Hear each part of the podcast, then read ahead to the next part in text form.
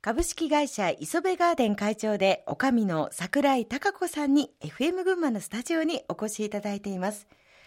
さて、えバブルが弾けた後について少しお話をここからは伺っていきたいと思うんですけれども、周りの様子は変わりましたか、やっぱり？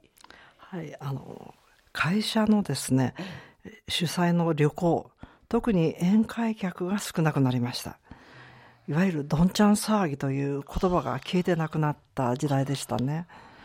お客様の層が変わってきたということで、対応も変えなくてはいけなかったわけですね。そうです。あのもうそういったこう団体がなくなると言われまして、うん、個人客へ対応しようということで、うん、あの大きい広場を仕切ったりして切り替えた旅館も多かったのですけれども、はい、私どもはもう大型化すでに出しておりましたし、うん、え大型化した旅館はやはり大きいグループを取るという使命もあると思いましたので、あの遠くから来る観光客にあの中心を絞っていきました。えー、証券を広げて県外の新潟関西の名古屋とか、それから東北の方の山形栃木茨城千葉とかですね、えー、そういう広いアンテナを張ってバス会社の観光ツアーに力を入れました。なるほど。ということは、はい、個人客に軸足を置くという方策は取らなかったわけですね。そうですね。やはり大型旅館はそれなりに大きいグループを取れるという可能性が強いですから。はい、ところで桜井会長、こうお客様を遠くから呼ぶというのは結構それは大変ではないですか？はい、あのおかげさまで、ええ、あの磯部の周りには大変便利なですね。うん新幹線も、あの、高崎までが、また中原のと通りましたし、ね。え高速道路もですね、非常に近いところにございます。うん、それから、あの、長野の方もオリンピックがあった後はですね、はい、あの、名古屋の方に高速道路が抜けたということで、混まないで私どもにお見えになる方が多くなったわけです。いわゆる地理的なメリットもあってということなんですね。ございますね。あの、交通の便利性は最高にいい場所にあるかと思います。その他はいかがでしょうか、はい、えー、その後ですね、まあ私どもはおかげさまで東京に近いという観光地、群馬県の中では一番東京に近いものですから、東京で非常に流行ってるっていうか、はい、ホテルでの会議ですね。場所が不足してるっていうので、それじゃあ、それを、旅館にも取り込めないだろうかということで、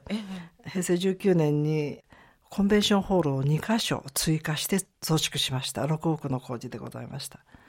これによってですね、300人から600人入れるホールが4つになりましたので、えー、会議や研修とか、これオリエンテーションみたいなものですか、はい、そういう文化会付きの宿泊客というのを取り込むことができました。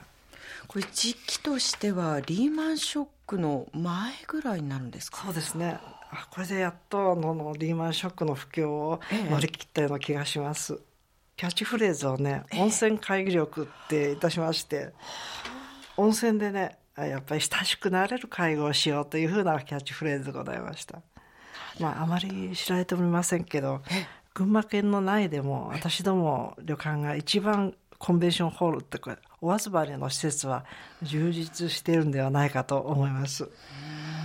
で、こういったことを、まあ、なさるときにですね、決断も含めてですけれども、心がけたことっていうのはどんなところですか？そうですね。やはり、お客様のその時その時の動向とか、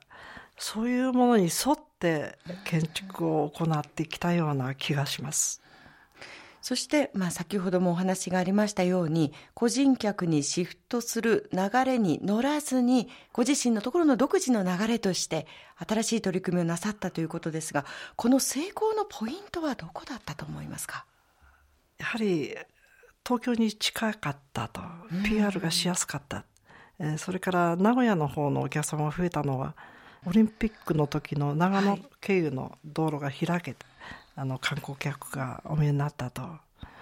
その時にはやっぱり下切りすめのあのキャッチフレーズは大変有効でございました。はい。もうそれこそご先祖様の力と、そして今の力がうまくこう融合して成功なさったということなんですね。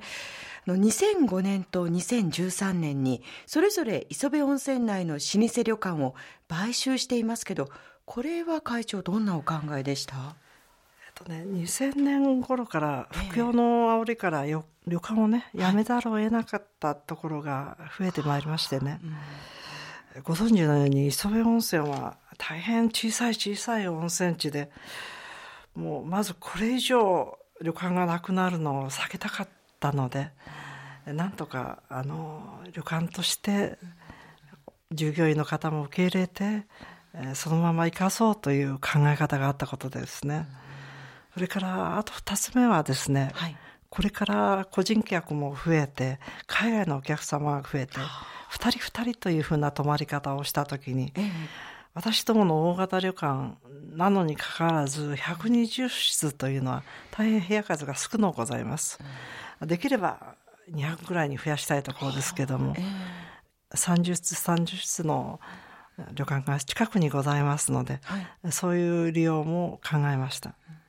あとはですね、やはり旅館をやろうという後継ぎがですね、主人が早く見まかりましたこともあって、早くからできていたので受け入れしやすかったということもあろうかと思います。もう次にこう引き継ぐというところまで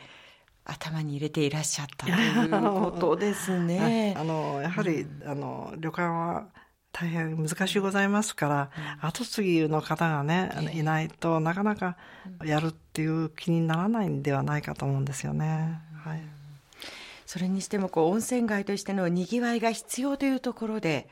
こう老舗旅館を買収なさったというのはこうなんていうんですかねやっぱり磯部温泉をこう背負ってらっしゃるというような気がしてならないですね。とんでもございません。ええでもそのこうなんていうんですかね磯部温泉だからこそのあの地域だからこそのキラッと光るというのがあっていいですよねすごく。そうありたいと願っております。ええ大型と小さい旅館をやっておりますからね、ええ、お好きなタイプのところにお泊まりいただけるようにもなりました。えはいそういった団体客プラス個人客にもこう対応できるように、えー、少しずつこう増やしていったというのももちろんあるということなんですね。はい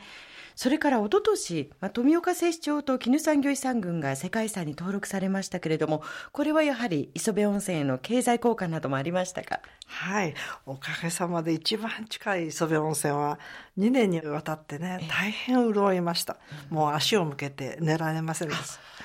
ですかなおかつあの最近はこう真田丸もですね、はい、上田城に向けても1時間ぐらいで行けますよというふうに PR なさってますよね旅館で。やはりいろんなこうポイントがあると嬉しいございます、それをポイントを目をつけるというところがまたこうお上の力ですかね。神という社員がやっておりますね。そうですか。はい、さて、えー、この後もコマーシャルを挟みまして、櫻井会長にお話を伺っていきます。